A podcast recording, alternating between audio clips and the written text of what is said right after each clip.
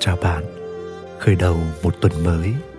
Tôi chúc bạn những ngày sống luôn có niềm vui và bình an đồng hành. Chào mừng bạn đã quay lại với kênh podcast của người đánh thức tình yêu.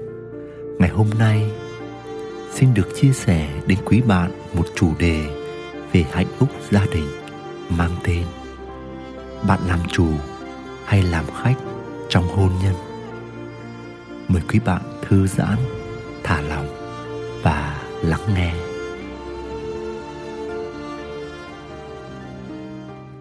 Với khao khát có người đồng hành với mình trong các mặt cuộc đời, chúng ta chọn bước vào hôn nhân. Chúng ta cần gắn bó với một người để cùng chia sẻ, cùng nâng đỡ nhau, cùng trao ban tình yêu và cùng nhau đi qua những năm tháng cuộc đời.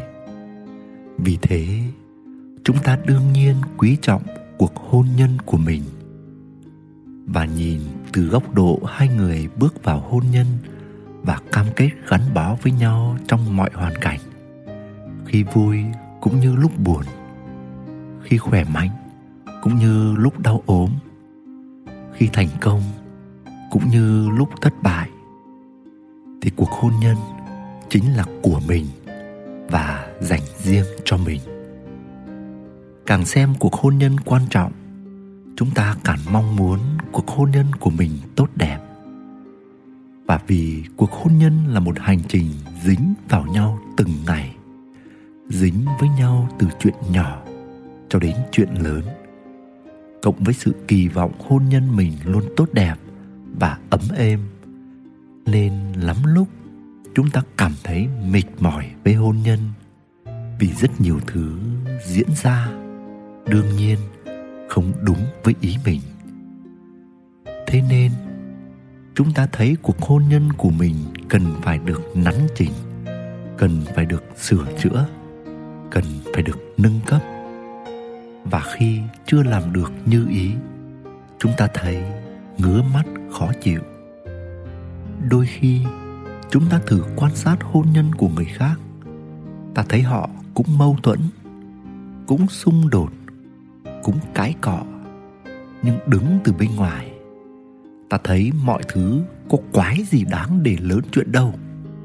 Lắm khi thấy những thứ như sự khắc khẩu hay sự khác biệt giữa hai vợ chồng nhà người ta trông đáng yêu biết bao.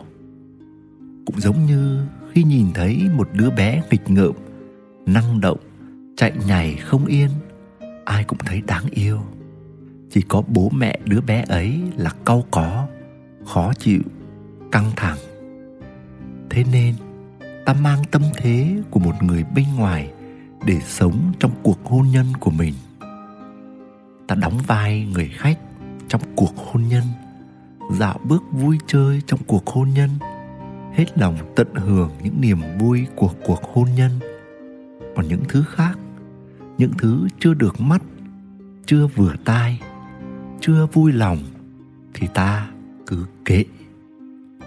Bỗng ta nhận ra, ồ, hóa ra cuộc hôn nhân của mình cũng đầy điều thú vị.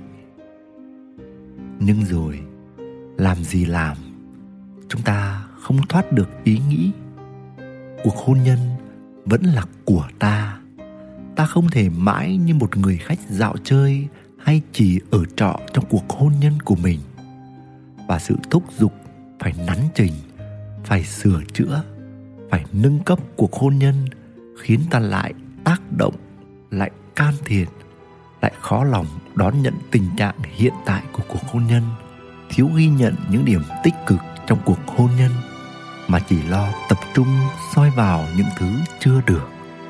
Và rồi, căng thẳng, mỏi mệt, chán trường lại quay về đóng vai nào cho đúng trong cuộc hôn nhân của mình? Vai người chủ hay vai người khách? Hẳn sẽ khó để chỉ chọn một vai. Bởi chúng ta vừa rất cần phải vun vén không ngừng cho cuộc hôn nhân để hành trình này liên tục thăng tiến.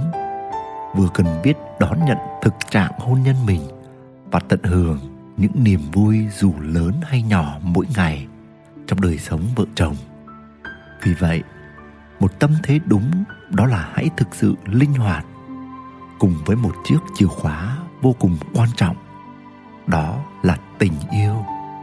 Như ai đó đã nói rằng, hãy yêu đi, rồi làm gì thì làm.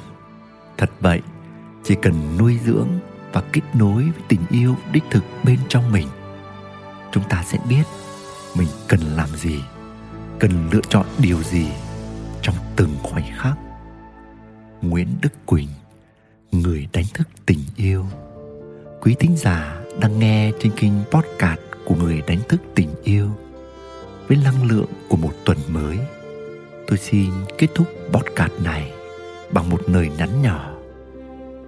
Bạn không thể thay đổi những gì đã xảy ra trong tuần trước, nhưng bạn có thể học hỏi từ nó và lựa chọn hạnh phúc trong tuần này. Xin chào và